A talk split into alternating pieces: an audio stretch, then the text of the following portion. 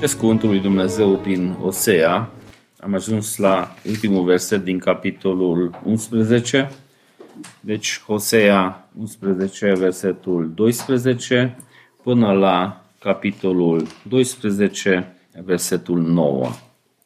Efraim mă înconjoară cu minciuni și casa lui Israel cu înșelătorii. Iuda se rătăcește încă de la Domnul, de la cel sfânt și credincios. Efraim se hrănește cu vânt și aleargă după vântul de est. Zilnic mărește minciuna și înșelătoria, face legământ cu Asiria și duce unde lemnul în Egipt. Domnul are o ceartă cu Iuda și va pedepsi pe Iacov după căile lui, îl va răsplăti după faptele lui. Încă din pântecele mamei a apucat călcâiul fratelui său și în puterea lui s-a luptat cu Dumnezeu. Da, s-a luptat cu îngerul și a fost biruit, a plâns și s-a rugat de el. Iacov l-a găsit la Betel și acolo ne-a vorbit Dumnezeu. Domnul este Dumnezeul oștirilor, numele lui este Domnul. De aceea, întoarce-te la Dumnezeul tău, păstrează mila și judecata și speră totdeauna în Dumnezeul tău. El are în mână o balanță înșelătoare, îi place să înșele. Și Efraim zice, cu adevărat m-am îmbogățit, am făcut avere. În toată munca mea nu mi s-ar putea găsi nicio nelegiuire care să fie păcat. Dar eu sunt Domnul Dumnezeul tău din țara Egiptului până acum. Eu te voi face să locuiești iarăși în corturi ca în zilele de sărbătoare. Mă citesc cuvântul lui Dumnezeu din 1 Corinteni 10, versetele 11 și 12. 1 Corinteni 10, versetele 11 și 12. Și toate aceste lucruri li s-au întâmplat ca să ne fie exemple și au fost scrise pentru învățătura noastră peste care au venit sfârșiturile veacurilor.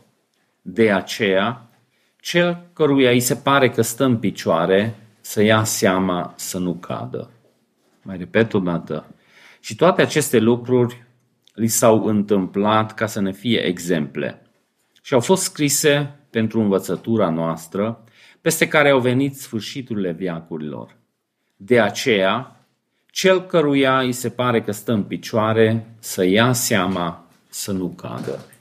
Limba maghiară este o zicală care spune că omul înțelept învață din greșelile altora și prostul nu învață nici măcar din greșelile lui. Nu exclud că și în limba română există acest proverb. Și acest proverb foarte bine ilustrează punctul unde vrea să arate Osea în acest capitol. După cum am văzut în întâlnirile precedente, Osea a trăit cu puțin timp înainte de exilul din Babilon. Degradarea spirituală deja era foarte gravă, era la cote alarmantă, etica morală era pe pământ sau sub pământ, foarte departe de standardele lui Dumnezeu. Dumnezeu a trimis foarte mulți profeți să trezească poporul, dar poporul l-a batjocorit, l-a izgonit, pe unii chiar l-au omorât și Dumnezeu totuși insistă, mai trimite un profet, mai așteaptă, mai trage timpul înainte să reverse judecata. Dar ultima dată, acum 2 săptămâni când am studiat pasajul precedent, am văzut că răbdarea lui Dumnezeu a ajuns la capăt. Deci Dumnezeu spune, gata, atât a fost. Deci regatul de nord a ajuns la perioada când poate să se năpustească judecata asupra lui. Profetul a proclamat acest lucru. Spune că Dumnezeu se va năpusti asupra poporului ca un leu care rage, dacă țineți minte această imagine. Dar am văzut și acolo că judecata lui Dumnezeu tot avea înțesat și harul și acea descriere frumoasă care arăta că lui Dumnezeu îi se rupe inima, trăsare inima lui de tristețe timp ce trebuie să judece poporul. Și după ce s-a rostit judecata spre regatul de nord, Acum profetul se întoarce spre regatul de sud și de aici încolo le vorbește mai mult lor. Unii oameni mai înțelepți sunt de părere că toată cartea s-a scris într-o perioadă cam de 25 de ani și probabil la un punct în această perioadă a intervenit judecata asupra celor din nord. Ăștia din sud se uitau și trăgeau diferite concluzii pe baza ce s-a întâmplat cu frații lor. Și profetul încearcă să stârnească aceste concluzii, această meditare într-o direcție constructivă. În direcția aceea că omul înțelept învață din greșeala celuilalt, deci ei au pățit, atunci hai să vă atrag atenția la anumite lucruri, pentru că altfel și voi o să ajungeți tot acolo. Iuda a văzut judecata revărsată asupra fratelui său, din care instinctual omul trage niște concluzii și atunci profetul încearcă să ajute ca aceste concluzii să fie benefice și să nu fie spre distrugerea lor. Am mai făcut referire la ideea că era o oarecare diferență între cele două regate, nu foarte mare. Dacă țineți minte, regatul s-a rupt în două când Solomon a adunat o colecție mare de soții de la regii din împrejur. Aceste soții păgâne au făcut pe rege ca la bătrânețe să se apuce de tot felul de practici idolatrice și Dumnezeu spune că îl cruță pe el din cauza tatălui său, dar în vremea fiului său o să ia o mare parte din țară. Și când vine fiul lui Solomon pe tron, Ieroboam, atunci Dumnezeu ia mare parte a triburilor și dă unui alt om care se numea Roboam și de atunci se formează două regate, Iuda și Israel, cel de nord și cel de sud și de atunci câteva sute de ani Israel era rupt în două. Numai că Roboam nu a învățat în greșeala lui Ieroboam și Solomon și din start comite aceeași problemă pentru că el a devenit foarte preocupat de prestigiul lui. Deci el era un rege, dar nu din dinastia lui David și cumva acel sentiment de minoritate când foarte tare vrei să dovedești că tu ești undeva și reacționezi peste măsură. Foarte mulți oameni fac foarte multe lucruri dintr-un sentiment de minoritate, că ei vor să dovedească că sunt buni, că sunt acceptați, că... Și omul nostru se gândește că Ierusalimul, templul, au rămas dincolo. Oamenii evrei tot o să facă închinare. Dacă se duc la închinare dincolo, la vecini, la concurență, atunci poate o să zică că acolo e mai fain și nu, totdeauna e mai fain iarba la vecini sau închinarea la cealaltă biserică și atunci să nu cumva să fie tentați, hai să le fac ceva aici acasă.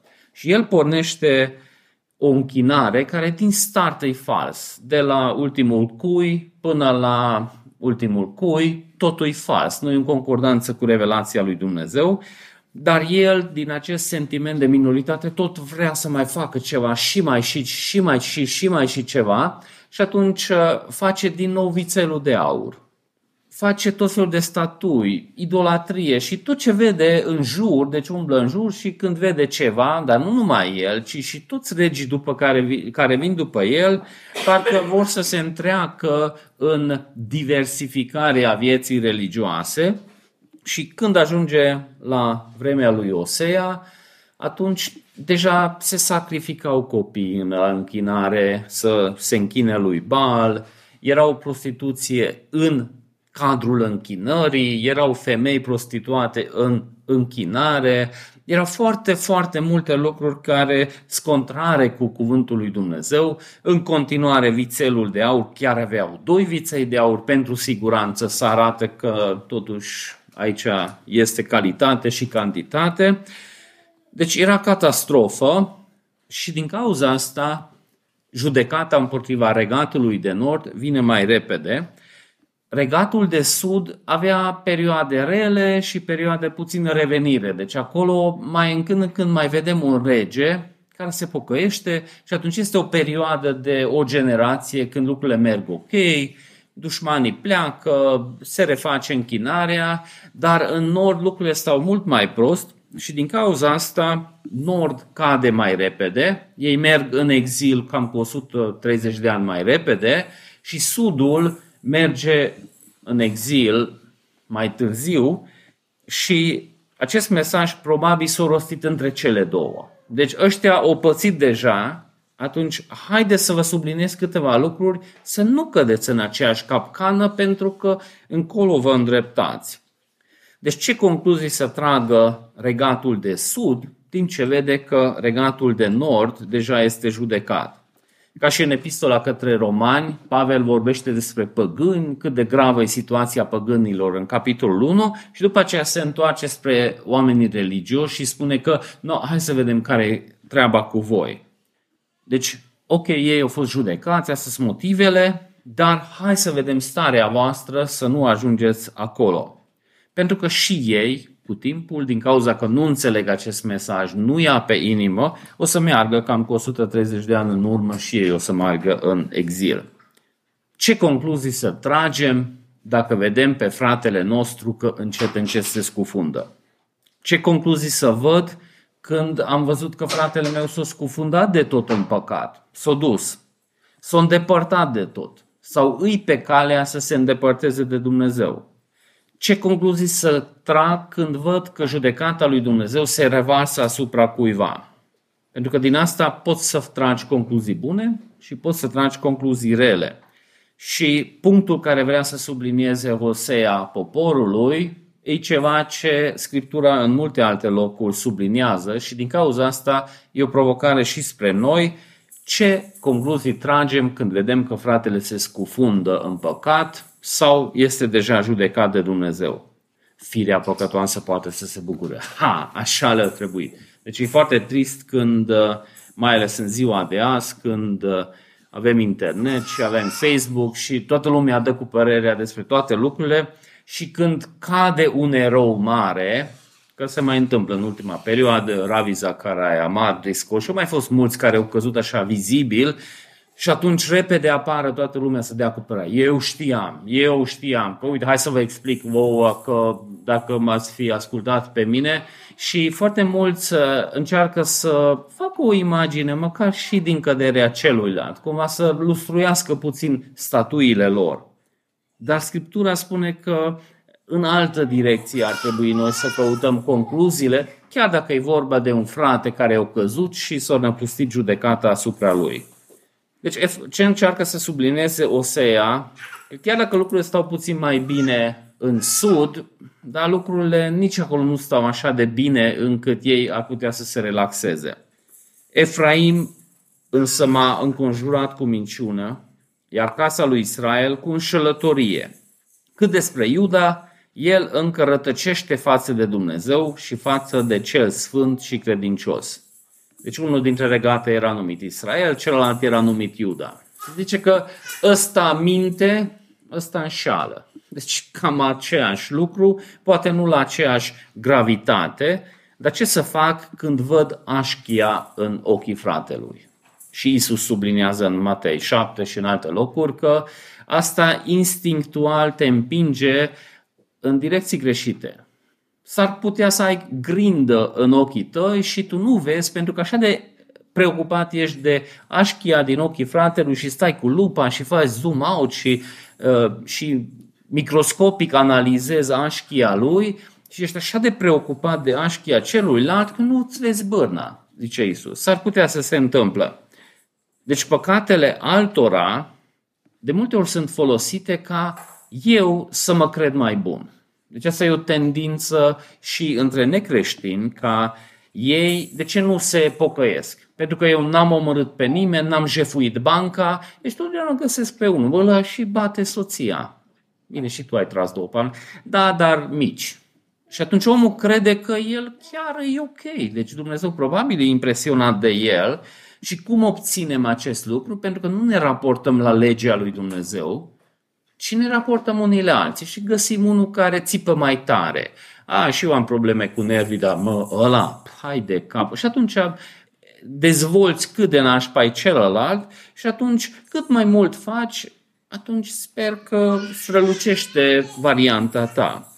Pentru că de ce ne place așa de tare să vorbim de păcatele altora? Uite ce face ăla, cum e ăla? Fariseul din noi foarte ușor merge în direcție greșită. Este și o preocupare adevărată pentru fratele meu, dar cum o să vedem, ăla diferă de această preocupare falsă care cumva are la rădăcină mândria și ideea asta că eu totuși sunt mai bun, că eu așa ceva nu aș face niciodată. Rugăciunea fariseului și vameșului. Deci nici nu știu dacă se ruga fariseul, dacă nu era vameșul acolo, că așa n-avea cu ce să se compare cât de grozav e el. Deci, Doamne, îți mulțumesc că a venit jegosul ăsta lângă mine, că n-ar străluci gloria mea așa de frumos dacă n-ar fi ăsta lângă mine. Deci cam asta a fost ideea, că e foarte bine că este acest păcătos lângă mine pentru că, Doamne, îți mulțumesc cât de bun sunt eu. Și știm concluzia la final, că Dumnezeu nu a fost impresionat de un om religios mândru care se mândrea cu realizările lui, nevăzând dependența lui de harul lui Dumnezeu. Vameșii au fost vai și amar, pentru că erau ca birocrații în ziua de azi, că trebuie să mituiești pe PSD, săracul acum a ieșit la iveală, dar mai sunt mulți, ca să prinzi un post la spital, ca să prinzi un post la stat, cam așa merge în continuare, tot mai subtil, dar trebuie să plătești. Odată vorbeam cu un deputat, nu, era senator, pot să vorbesc că a murit săracul anul trecut, era senator și ne întâlneam foarte des cu el să facem lobby pentru homeschooling. Și el tot ne bătea apropouri, că dacă totuși am motivat pe el puțin, atunci el ar garanta ca legea să apară. După aceea ne-au dat hinturi practice, cam cât ar trebui. Deci cam $10.000 trebuia ca el să ducă legea. Noi făceam pe prostul, ca și cum nu înțelegem despre ce vorbește. Odată s-a plecat peste masă și întreb, dar cam cât câștig eu din asta? Deci noi tot nu am vrut să înțelegem mesajul lui, după aceea ne-au vorbit foarte mult cât de mult le costă pe ei, ca partidul lor, să pună pe ei mai sus pe listă și bineînțeles el dacă au investit $100-200.000 în campanie să ajungă sus, dacă ajunge acolo vrea să recâștige. Păi și vameșii vreau să recâștige că ei plăteau mită. Cine dă mai mult pe postul ăsta? Atunci erau mai sinceri. Acum pe fățărnicie se face acest lucru, dar atunci vameșul plătea o sumă imensă să cumpere postul, bineînțeles încerca după aceea să stoarcă din oameni. Și vameșii erau vai și amar, dar totuși omul ăsta măcar au văzut că îs păcătos, Doamne, ai milă de mine de păcătos. Dar omul altfel, când se uită la păcatele altora, foarte ușor se crede mai bun. Copiii noștri, când erau mici, cam de vârsta lui Noa, 4-5 ani, stăteam la bloc. Și stăteau și alții la bloc, erau copii de vârsta lor și țin minte că după un timp copiii noștri au văzut că acei copii pot permite anumite lucruri ce noi nu le permitem. Și atunci ziceam că cum adică copiii au voie să facă ăsta și ăsta, ăsta și noi de ce nu avem voie? Și atunci am încercat să zic că noi suntem creștini, noi avem alte standarde, ei probabil nu sunt creștini, părinții lor nu au aceleași așteptări, deci ei necreștini, noi creștini și cam de acolo vin diferențele. Și copiii destul de repede au tras concluzia că ei nu au spus că noi suntem mai buni, dar totuși câteodată ziceau, tati, uite, acești copii păgâni necredincioși ce fac iarăși în bloc? Deci ideea foarte ușor eșuează în direcția aceea încât să tragi concluzia că totuși eu, fariseul, îs mai bun decât fratele meu. Și văzând probleme reale în viața celorlalți sau poate să năpustit judecata asupra lor, ce să facem? Și un lucru ce ne-ar ajuta dacă am studia mai profund atitudinea lui Dumnezeu cu care revarsă judecata, despre care am vorbit data trecută. Deci exercită judecata, dar nu găsește plăcere așa, te-am prins și îți trag una de... Deci nu acea atitudine de bucurie spre nenorocirea altuia, ci o compasiune chiar dacă e vorba de judecată. Și foarte ușor când comparăm lucruri, nu știu, când calviniștii vorbesc despre arminieni. Deci, pe de o parte, nu trebuie să fii nesigur pe tine, că nici nu știu ce credem, deci o umilință falsă. Ba, știm ce credem și avem convingerea că îi biblic ce credem, dar totuși asta foarte ușor alunecă la un dispreț față de alții, cumva crezând că noi suntem mai buni pentru că dar ce ai tu, ce n-ai fi primit, zice Scriptura. Deci Dumnezeu s-a îndurat de noi și ne-am învârtit în anumite contexte, am înțeles anumite lucruri din harul lui Dumnezeu, dar nu din cauza că în noi era ceva în plus. Sau, nu știu, bisericile liberale.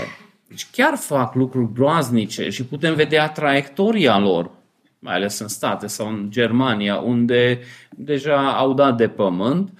Putem să studiem cum au ajuns acolo, dar dacă cu un dispreț dezbatem starea lor, foarte ușor eșuăm și ajungem la un teren unde nu primim acel beneficiu despre care vorbește aici profetul. Dacă bine țin minte, Churchill spunea că dacă nu înveți din greșelile istoriei, o să le repeți tu pe pielea ta. De aceea se recomandă la seminar, dar și creștinilor să studieze istoria bisericii, pentru că cam toate ereziile au fost și în trecut, cam toate căderile se tot reproduc în 300 de ani, dar cam toate lucrurile au fost deja și în viața altora putem să vedem cum au ajuns acolo. Cu mici compromisuri, nu că de la o zi de la altă te trezești, ești foarte zelos pentru Dumnezeu, următoarea zi te trezești și ateu. Nu așa se întâmplă, ci de obicei un procedeu de răcire, de compromis, de îndepărtare și odată ești foarte departe, dar nu din cauza că te-ai teleportat de la o zi la alta. Deci studiind cum au ajuns oamenii ăștia aici, ce le-au caracterizat viața, asta încearcă să stârnească profetul, și prin exemplul lui Iacov mai târziu. Deci hai, uitați-vă cum a fost viața lui Iacov, care a fost traiectoria lui, unde a ajuns. De aceea am și citit pasajul din Corinteni, că lucrurile alea au fost scrise ca exemple, ca noi să nu facem aceleași lucruri. Dar omul când se uită la starea altuia, foarte ușor ajunge să hrănească mândria. Și în epistola către Romani, capitolul 11, unde Pavel discută situația lui Israel. Și Israel, din cauza că pe baza faptelor a venit la Dumnezeu să se mândrească, a fost înlăturat. Păgânii au venit prin credință și au fost altoiți în măslinul nobil, cei care erau sălbatici. Dar după aceea a început să se mândrească și antisemitismul de-a lungul istoriei îi o mândrie mare că noi suntem mai buni decât evreii. Și zice, stai. Deci dacă ei, originalul, a fost îndepărtat, cu cât mai mult poți tu să fii îndepărtat de acolo și dacă tu, sălbaticul, ai fost altoit acolo, cu cât mai mult Dumnezeu poate să aducă înapoi crengile originale. Aceeași idee că poți să tragi concluzii greșite din judecata celuilalt. Și Pavel sublinează acolo că Dumnezeu l-a îndepărtat pe ei să se îndure de noi, dar după aceea, când se termină programul lui cu păgânii, se va întoarce înapoi la evrei. Deci, bineînțeles, soluția cealaltă în extremă este nu-mi pasă de fratele meu. Eu m-am agitat destul de mult, eu i-am spus, nici nu vreau să mă mai gândesc la el, la ea, că nu mai am energie pentru alții. Deci și Cain spunea, unde e frate tău? Ce treabă am eu cu nu-s păzitorul fratelui? Ba, ești păzitorul fratelui, dar altfel ar trebui să fim păzitorii. Deci este și un fel de renunțare când celălalt întărește inima și ultimul pas a disciplinei bisericii este să predăm lumii și diavolului și păcatului. Și atunci o să disciplineze păcatul și lumea și diavolul, pentru că nu am mai putut accesa, s-au închis toate porțile, s-a întărit inima într-o măsură, nu mai avem acces la persoana respectivă, deci ultimul pas este renunțarea, dar aceea trebuie să parcurgi toți pașii, deci personal, după aceea în grup, după aceea în fața bisericii și dacă nu ascultă biserica să fie ca păgânul și vameșul, dar nu înainte. Pavel în epistola către Galateni ne îndrumă să mergem după fratele care au căzut în păcat, dar să avem grijă nu cumva să ne scufundăm și noi în acel păcat. Deci este pericolul ăsta. Galateni 6, primele 5 versete. Fraților, dacă un om este prins în vreo nelegiuire, voi care sunteți duhovnicești să-l îndreptați într-un duh de blândețe. Dar să fiți atenți la tine însuși ca nu cumva să fii și tu ispitit. Purtați-vă poverile unui altora și veți împlini astfel legea lui Hristos. Căci dacă vreunul crede că este ceva, cu toate că nu este nimic, se înșală singur. Fiecare să se cerceteze propria lucrare și atunci va avea un motiv de laudă numai cu privire la el, iar nu cu privire la alții, căci fiecare își va purta propria povară. Deci acest echilibru provocator, deci porți și povara ta și povara altora, deci nu te arunci în spate și alții să te ducă și tu nu miști nici degetul cel mic, că mașina care împingi și pornește mai împingi, dar care nu pornește niciodată nu mai împingi, că e mai ușor să mergi pe jos decât să împingi 2 tone de fier în fața ta. Dar atrage aici atenția noastră Pavel la câteva lucruri. Deci timp ce studiezi păcatul altuia, să nu hrănești mândria ta, din nou ideea asta. Dacă studiezi păcatul fratelui tău, ai grijă să nu cumva și tu să hrănești pofta ta față de acel păcat și după aia să te scufunzi. Au fost multe consilieri unde, bărbatul încerca să consilieze o femeie în problemele ei și după aia a ieșit un mai mare păcat ca și rezultat final. O încercare de a ajuta și după aceea s-a hrănit un alt păcat. Dacă încerci să faci îndreptarea, zice că să faci cu blândețe și umilință. Deci farisei care veneau cu măciuca, unde-i piatra? Deci, sau cred că aveau tot timpul pietre de rezervă la ei, în caz că trebuie să fie la îndemână. Deci cu blândețe și umilință, trebuie să-ți pasă de fratele tău, dar trebuie să ai grijă să nu distragă atenția ta, gândirea ta de la lucrurile tale. Deci nu degeaba spune Scriptura că acești buruieni cresc foarte ușor pe o inimă păcătoasă. Deci scârba și disprețul trebuie să fie împotriva păcatului și nu împotriva fratelui. Și asta e destul de greu de diferențiat, pentru că păcatul nu umblă singur pe stradă, ci vine cineva cine practică. Și atunci cum să facem această diferență? Deci știți acea zicală că Dumnezeu urăște păcatul și iubește păcătosul. Depinde cum înțelegem, poate să fim de acord și poate să nu fim de acord, dar ce spune și Iuda în epistola lui, aveți milă de cei ce îndoiesc, pe alții salvați smulgând din foc, să aveți milă cu teamă, urând până și cămașa mâșnită de carne. Deci, pe de o parte, îi acel dispreț față de păcat, totuși mila față de frate, și făcând efortul, sacrificiul, dar păstrând această balanță. Scriptura în multe locuri spune că în fața noastră au eșuat mulți alții.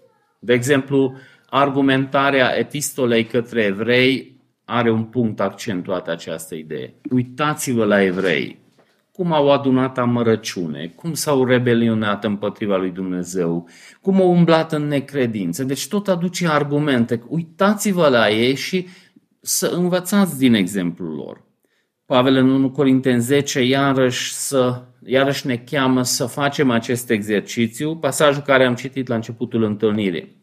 Aceste lucruri li s-au întâmplat ca să ne fie exemple și au fost scrise pentru avertizarea noastră a celor peste care au venit sfârșitul veacului. Așadar, cel ce crede că stă în picioare să aibă grijă să nu cadă. Deci, stă în picioare încă sudul, dar ai grijă că ești foarte aproape să cazi și tu. Și dacă studierea fratelui ne dă o siguranță falsă, atunci lucrurile deja se duc spre acea cădere. Deci până și disciplina bisericească are un rol de a descuraja pe alții care se joacă, poate cu aceleași păcate. 1 Timotei 5:20 spune că pe cei care păcătuiesc mustră înaintea tuturor, astfel încât ceilalți să aibă frică. Și de obicei, dacă cineva e exclus din biserică, scurt, este public făcut anunțul în fața bisericii, pentru că poate și alții tatonează acel păcat, nu s-au dus așa de departe, dar deja se joacă cu gândul. Și atunci poți să vezi că, uite, ăla e sfârșitul acestei traiectorii. Și alții au umblat și unde au ajuns. Regatul de Sud stă puțin mai bine, dar nu așa de bine încât ei pot sta comod și să nu le pasă, să nu tragă concluzii bune. Și de aia zice că Domnul are o acuză de adus și lui Iuda. El va pedepsi pe Iacov după căile lui, va răsplăti după faptele lui. Deci noi ușor ne obișnuim cu păcatul și ne adaptăm la păcat. Și după o perioadă nu ne mai deranjează așa de tare. Societatea foarte repede se schimbă.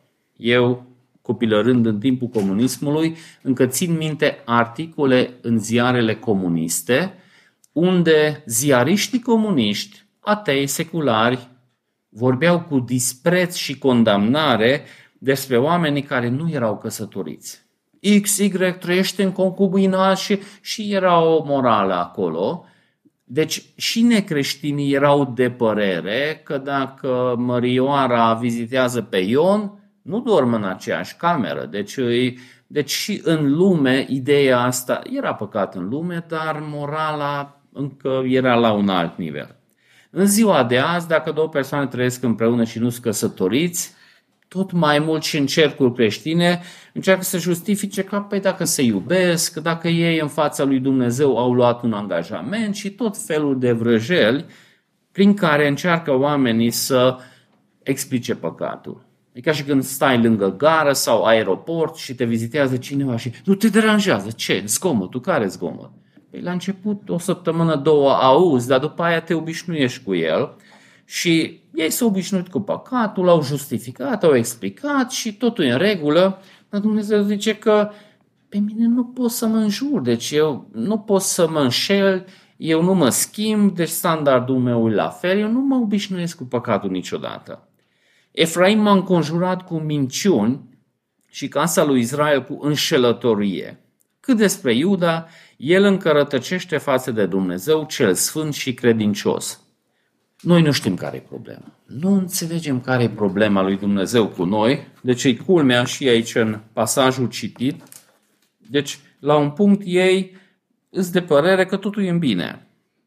Deci ei parcă nu vor să înțeleagă ce are Dumnezeu cu ei. Deci avem aici în capitolul 12. Efraim zice, cu adevărat m-am îmbogățit, am făcut avere, în toată munca mea nu se putea găsi nicio nelegiuire care să fie păcat.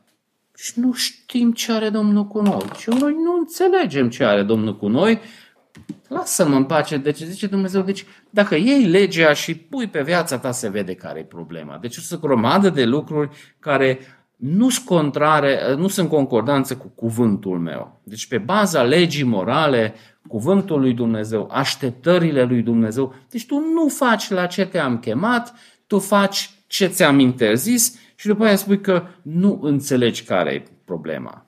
Sau cum au ajuns aici? Pentru că Scriptura ne provoacă să studiem că cum a ajuns un popor al lui Dumnezeu așa? Ce vroiau ei? Deci ei disperat vroiau să împlinească dorințele lor, planurile lor personale, mergeau după capul lor, cum țineți minte și acum câteva săptămâni a fost ideea asta că eu știu și eu mă duc după capul meu.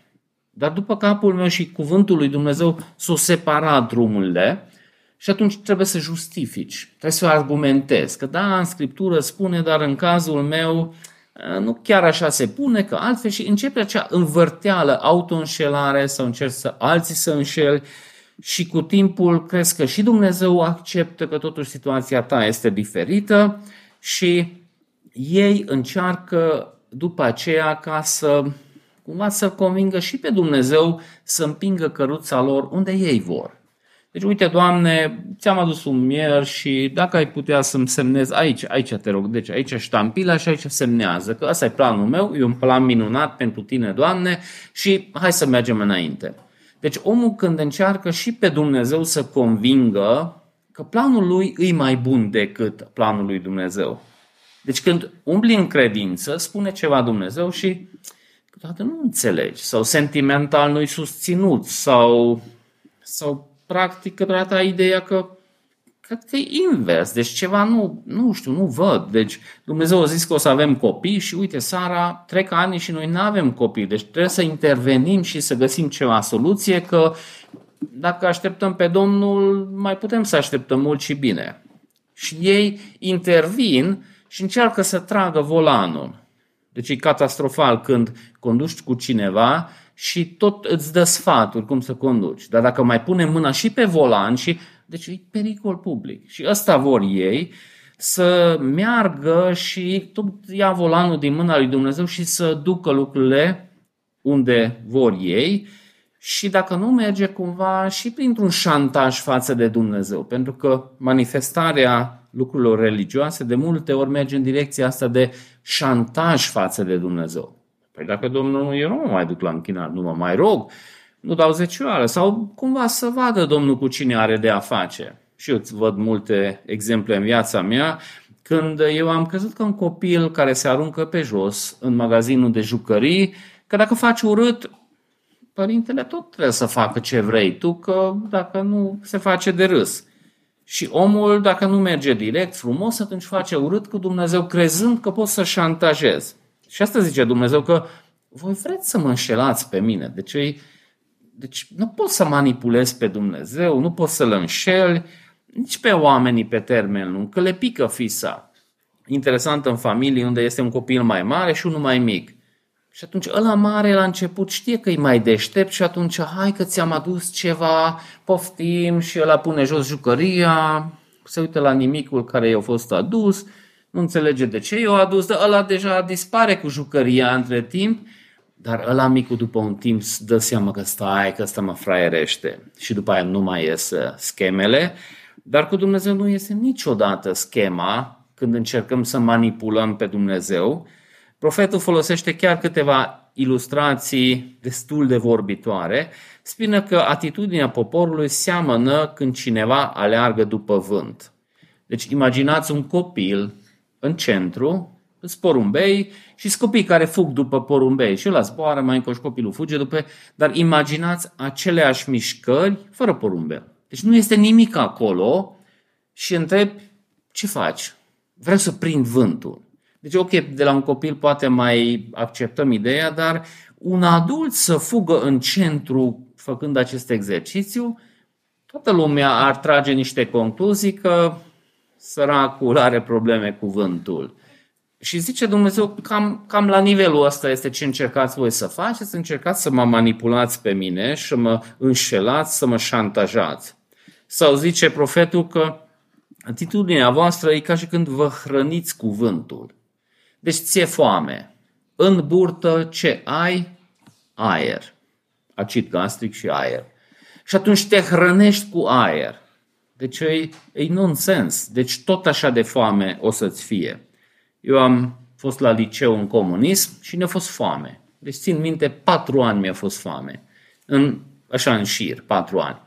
Și ce făceam? De multe ori după masă, așa foame ne era că beam câte 2 litri de apă și ne culcam. Că nu, burta avea un sentiment că e plin și adormeam și după aia nu te mai deranja chiar așa de tare că ți-e foame. Dar imaginează când te îndopi cu aer. Deci e nonsens totul și profetul zice că voi asta faceți, pentru că ați părăsit pe Dumnezeu. Într-un alt loc profetul spune că ați părăsit izvorul vieții și v-ați dus la niște cisterne crăpate care n-au apă, n-au noroi și tot nu ești îndeplinit. Nu ești împlinit. Oare de ce? Pentru că egoismul merge într-o direcție, se îndepărtează de căile lui Dumnezeu și vrea să se împlinească cu lucrurile acestei lumi și alea niciodată nu împlinesc inima. Asta e dezbaterea lui Iisus în Ioan 6 cu evrei care le-au dat pâine. Wow, hai să facem rege. Și Iisus pleacă de acolo și ăștia trec peste marea sau lacul ăla mare, caută pe Iisus să facă rege. Și Iisus zice că voi mă căutați pentru pâine asta, dar eu vreau să vă dau altă pâine. Nu, dă pâine asta. Și Iisus tot zice cu ei că nu ăsta o să vă împlinească. Eu pot să vă dau pâine din care dacă mănânci o să fii împlinit, nu o să-ți mai fie sete, nu o să-ți mai fie foame și nu o să mori. Și la asta se referă și în Predica de Munte, că căutați împărăția, strângeți comori în cer, pentru că îngrijorările lumii încearcă să omoară sămânța cuvântului. Și atunci, încet, încet, Israel a fost o națiune mică, bagiocorită de toate. Și în timpul lui David, încet, încet, o învins dușmanii din jur. În timpul lui Solomon totul a înflorit, au fost binecuvântați, au construit niște lucruri că oamenii din toată lumea veneau să vadă ce linguri are Solomon. Deci Dumnezeu l-a înălțat, le-au binecuvântat, dar ei au scos atunci toate binecuvântările și au pus într-un alt context. Și atunci s-a ruinat totul acolo. Deci de aia spune Scriptura că la sfârșit ce rămâne. E foarte tristă și viața lui Iacov la care face referire sau viața lui Lot. Deci Lot tot timpul a pus lucrurile lumii în față și până la un punct chiar a ajuns să fie foarte bogat și să fie în Sodoma un fel de lider, stătea la poartă, dar totuși la sfârșitul vieții, când se trage linia, nimic nu i-a mai rămas. A pierdut și soția și averea și fetele lui, ce gândire aveau. Cei care cunoașteți povestea știți că vai și amar de felul în care gândeau fetele lui și ce a ieșit din acea gândire. Pe cealaltă parte, Pavel, când trage linia la sfârșitul vieții, spune că el nu a luptat degeaba, nu s-a ostenit degeaba, știe că Hristos o să păstreze comoara lui depusă în cer până în ziua aceea. Și aici nu e o chestie de ateu sau religios, că evreii erau foarte religioși, dar religia lor nu a fost în concordanță cu cuvântul lui Dumnezeu și atitudinea inimii nu era potrivită. De aceea ei au dus toate ideile lumești, hedonismul și plăcerile trupului, o înțesat în închinare și o ieșit din ăla ceva zapuscă sau nu știu, o amestecătură care era... Avea foarte multe elemente și ei credeau că Dumnezeu e impresionat și Dumnezeu zicea că cu fiecare pas stârniți mânia mea. Dar tot așa de inconsecvenți erau și în toate alte domeniile, pentru că alianțele lor politice, face referire aici Osea. Când fugeau la Asiria, erau două puteri mari atunci, Egiptul și Asiria. Și ăștia când fugeau aici, făceau niște alianțe, după aceea fugeau dincolo, duceau uleiul și ăsta e... Deci Egiptul și Asiria erau cele mai bogate țări. Deci tu vii cu uleiul tău mic din Israel, păi acceptă. Deci mita e binevenită tot timpul, dar asta nu te face în ochii lor așa de important. Nu știu, cei care urmăriți politica, Ungaria încearcă să facă acum șpargatul între Statele Unite și Uniunea Europeană. Dar fuge și la China și la Rusia, crezând că el poate să fie... la egal cu toții să...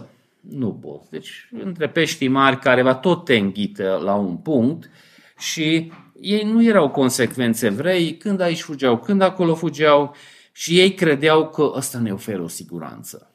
Dar ce poate să-ți oferă o siguranță când mânia lui Dumnezeu vine împotriva ta? Deci orice șmecherie lumească nu te asigură când Dumnezeu vrea să te judece.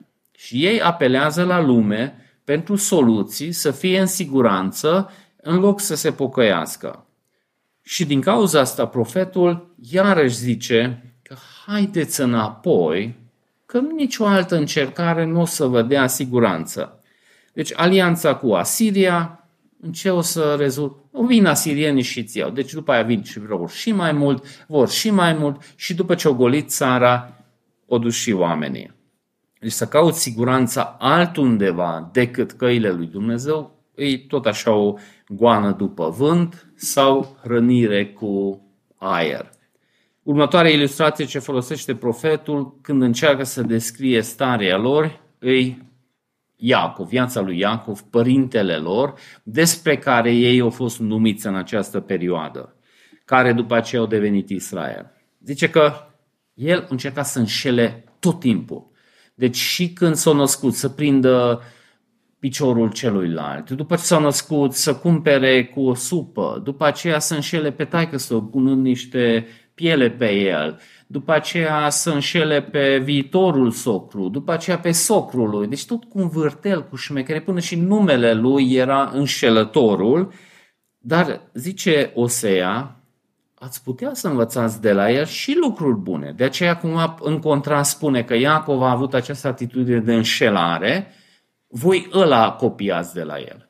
El a avut un punct în viața lui ce ați putea să copiați și de atunci astea două pune în contrast. Pentru că Iacov mergea tot timpul după interesele lui, după oportunismul lui, el n-avea nici tată, nici mamă, el vândea pe oricine, numai să obțină scopurile lui, la un punct, până la un punct o mers.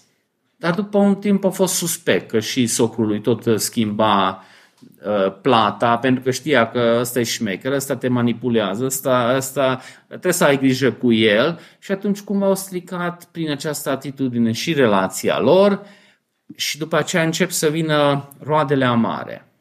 Când el a fost înșelat, a lucrat 7 ani pentru o soție și după aia se trezește cu altcineva.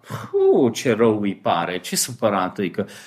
Cum adică? Păi copil, asta ai făcut, toată viața ta asta ai făcut și acum dacă face cineva cu tine, ești supărat. Dar după aceea vine spre casă, că nu mai vrea să stea acolo, că păi, el e înșelat și el nu mai stă acolo și pleacă de acolo, merge acasă, dar atunci începe să se strângă în gât, jurul gâtului lui ideea că nu, tu ești un băiat descurcăreț, tu te descurci, rezolvi totul și totuși nu.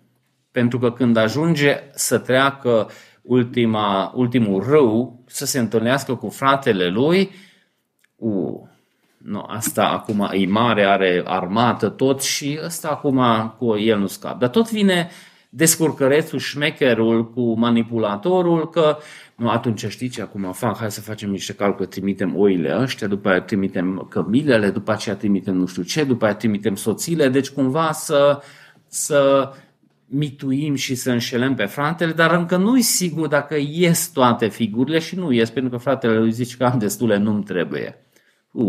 Deci îi pe cale să piardă tot ce au câștigat prin șmecherii și învăltări și manipulări, dar încă nici nu știe dacă supraviețuiește. Și atunci are o experiență acolo în Betel, unde se întâlnește cu îngerul Domnului, cu care se luptă. Și la asta face referire aici Osea, spunând că s-a luptat cu îngerul Domnului și acolo credea că poate să manipuleze, dar nu a ieșit așa de ușor. Și în momentul final, când îl întâlnește pe Dumnezeu, spune că izbucnește în plâns și dă seama că pe Dumnezeu nu poți să manipulezi. Deci ori cedezi în fața lui și revii pe calea lui, ori nu manipulezi pe Dumnezeu cum crezi tu.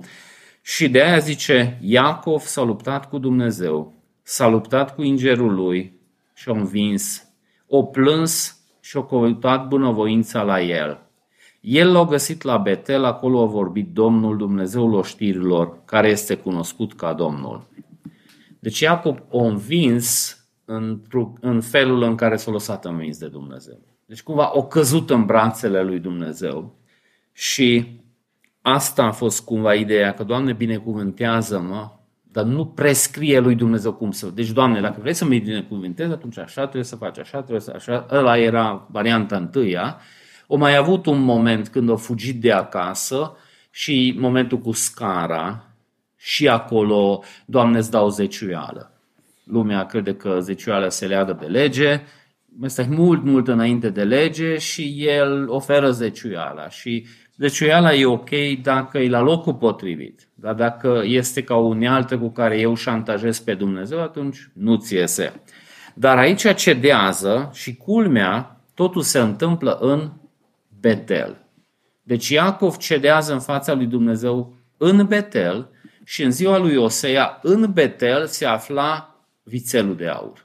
Acolo se făcea închinarea falsă Și de-aia acum profetul zice, no, dacă vreți să faceți ceva în Betel, dacă vreți să copiați pe Iacov, tatăl vostru, sunteți mândri că aparțineți de la el, veniți, atunci copiați partea asta a vieții lui, când o cedat în fața lui Dumnezeu. Nu copiați varianta aia când o înșelat, când manipula, când șantaja, pentru că uite unde o dus ăla. Copiați partea asta când el a înțeles că vechile căi nu duc niciunde, șmecherile nu o să soluționeze, vine în fața lui Dumnezeu și acolo cedează și zice, Doamne, binecuvântează-mă, orice înțelegi Tu prin binecuvântare să se facă voia Ta. Și ultima mare înfrângere a lui îi ulterior, când Iosif dispare, e înșelat de copiii lui, după aceea nu ies lucrurile, păstrează pe el amicul, după aceea trebuie să dea drumul și la amicul și atunci așa e rupt în mâna lui Dumnezeu, deci e total pe pământ, knockout, și înflorește ceva ce el nu ar fi imaginat nici în cele mai bogate vise, acel lucru se întâmplă cu el. Și din cauza asta, profetul zice celor din sud, uite, acolo a venit judecata, vine și spre voi, studiați viața lui așa încât să trageți niște concluzii potrivite din ce vedeți, să nu mergeți pe căile lui.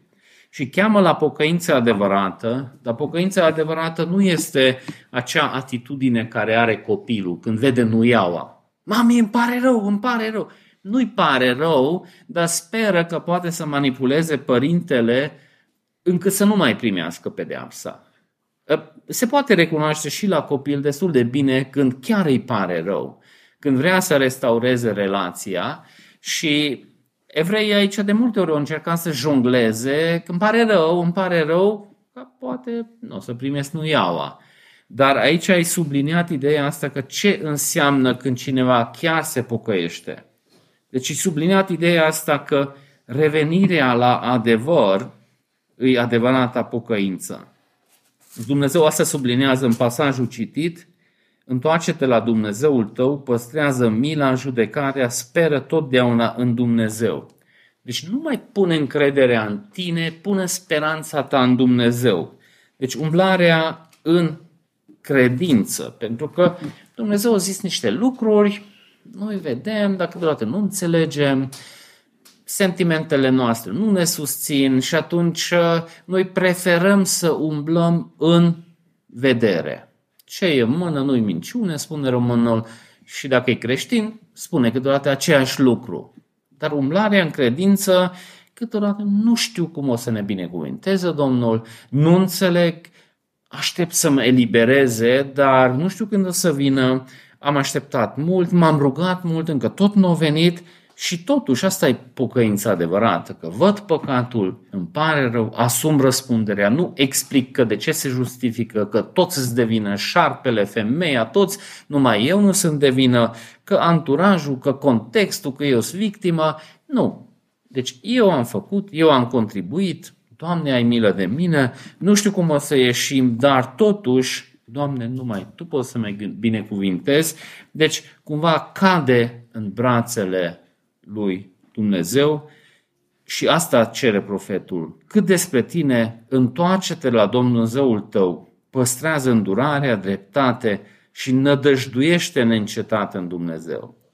Deci ei îs bine, dar vin pericolele, îs acolo norii, cum ar fi putut ieși de acolo? Nu știm, pentru că ei s-au dus în direcția greșită, dar Dumnezeu sigur ar fi putut da eliberare. În regatul de sud au fost mulți regi care s-au pocăit și a venit o perioadă de o generație când lucrurile au mers bine. Au fost extrem de grav, știi, Osea, de exemplu. Vine armata, înconjoară orașul, ei în limba ebraică mai strigă să demoralizeze, le trimite o scrisoare și el intră în templu, pune acolo scrisoare, Doamne, habar n-am ce să fac, se roagă și Dumnezeu câteodată intervine, că dimineața ei se uită și o plecat dușmanul, că au auzit că acasă a venit cineva și le-a jefuit casa și repede s-a dus acasă. Sau altădată vine ceva molimă și toți mor acolo. Deci Dumnezeu are nenumărate căi să ne elibereze, numai că așteptând eliberarea lui și umblând în credință, îi ceva nenatural firii păcătoase. Dar ideea asta e că încredințează-ți mâna în viața lui Dumnezeu, în mâna lui Dumnezeu, așteaptă pe căile lui eliberarea lui. Și de aceea aș dori să citesc în încheiere Efeseni 3, 20-21. Iar celui ce prin puterea care lucrează în noi poate să facă nespus mai mult decât ce cerem sau gândim noi. Ai lui să fie slava în biserică și în Hristos Iisus, din neam în neam, în veci de veci. Amin. Doamne, Tu ne cunoști și când ne chem la Tine, când ne chem să mărturisim păcatele, nu de aia faci ca și cum noi ar trebui să Te informăm pe Tine ce s-a întâmplat, sau când ne rugăm pentru diferite lucruri, Tu știi exact care e situația. Mai mult, noi avem nevoie să conștientizăm dependența noastră de Tine și când mărturisim starea noastră și strigăm la Tine, noi avem nevoie ca să conștientizăm că Tu știi care e problema și acolo unde noi total suntem încurcați, chiar nu mai vedem nimic, nu mai putem să facem diferență între lucruri, câteodată așa de confuz ne face păcatul, sau faptul că ne-am mințit nouă și altora și ție. Am încercat să te înșelăm și după aia noi suntem înșelați.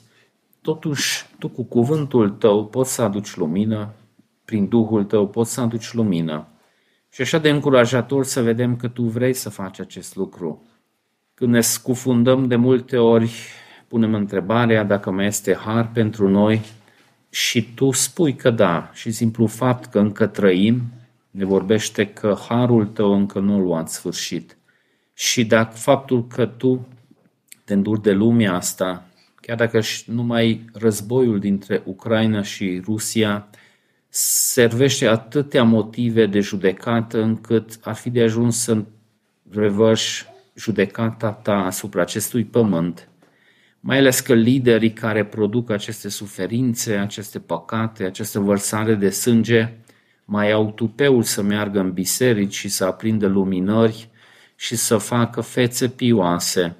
Doamne, îți mulțumim lunga ta răbdare, îți mulțumim acea compasiune care ai în față de păcătoși și când judeci lumea, tu nu-ți găsești în așa măsură plăcerea în judecată, decât cum îți găsești plăcerea în mântuirea oamenilor. Doamne, îți mulțumim cuvântul tău, tu vezi inima fiecăruia dintre noi, situația fiecăruia.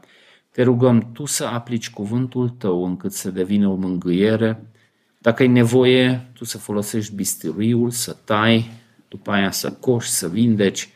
Doamne, îți mulțumim că tu ești speranța noastră, pentru că acolo unde tu începi o bună lucrare, acolo tu nu renunți, tu duci la bun sfârșit, până și cazul lui Lot, pe care noi nu prea considerăm un erou, totuși epistola către Evrei spune că el avea în el ceva ce sclipea în adâncul inimii, ce-l deranja în acel anturaj și din cauza asta tu l-ai scos de acolo, tu până la urmă l-ai sfințit, chiar dacă această sfințire a fost foarte dureroasă și prin pierderea tuturor lucrurilor, tu ai urmărit binele lui etern, și unii o să scapă prin foc, pierzând tot ce au avut și tot o să te slăvească o eternitate întreagă, pentru că măcar sufletul lor a trecut. Dar, Doamne, Tu ne încurajezi să căutăm împărăția Ta, să căutăm comori în împărăția Ta, lucruri care nu dispar și când se judecă această lume.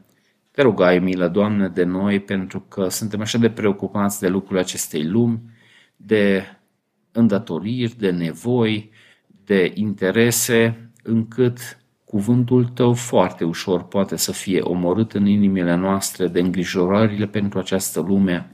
Te rugăm tu să vii și ajută ca și discuția care avem după predică și după ce ne întoarcem în casele noastre și medităm despre diferite lucruri, să putem să aprofundăm aceste principii.